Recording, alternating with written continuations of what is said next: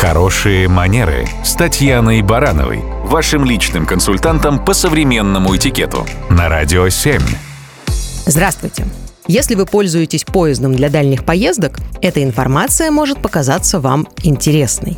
РЖД с 1 сентября вводит новые правила для пассажиров верхних полок.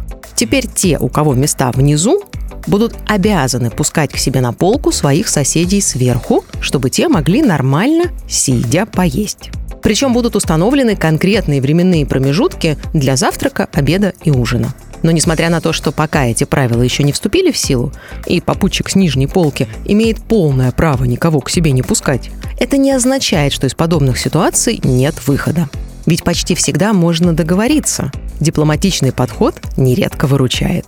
Но если все же не удается найти общий язык с соседом снизу, можно попробовать обратиться к проводнику с просьбой найти свободное место для обеда. А или пойти в вагон-ресторан. В целом полезно помнить, что все неудобства в поезде временные. И раз это общественный транспорт, то во время его использования нужно проявлять уважение и к другим пассажирам.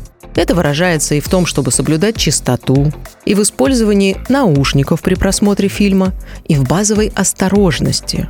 Например, пропустить человека с горячим чаем в руках – это не только проявление вежливости, но и возможность избежать травм и ожогов. Столик предназначен для общего пользования – это значит, что каждый пассажир может оставлять на нем напитки или принимать пищу.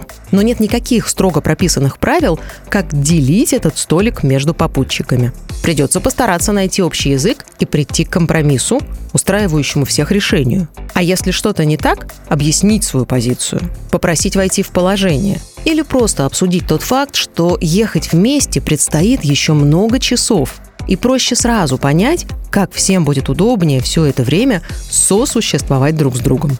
Ведь это и есть хорошие манеры. Радио 7.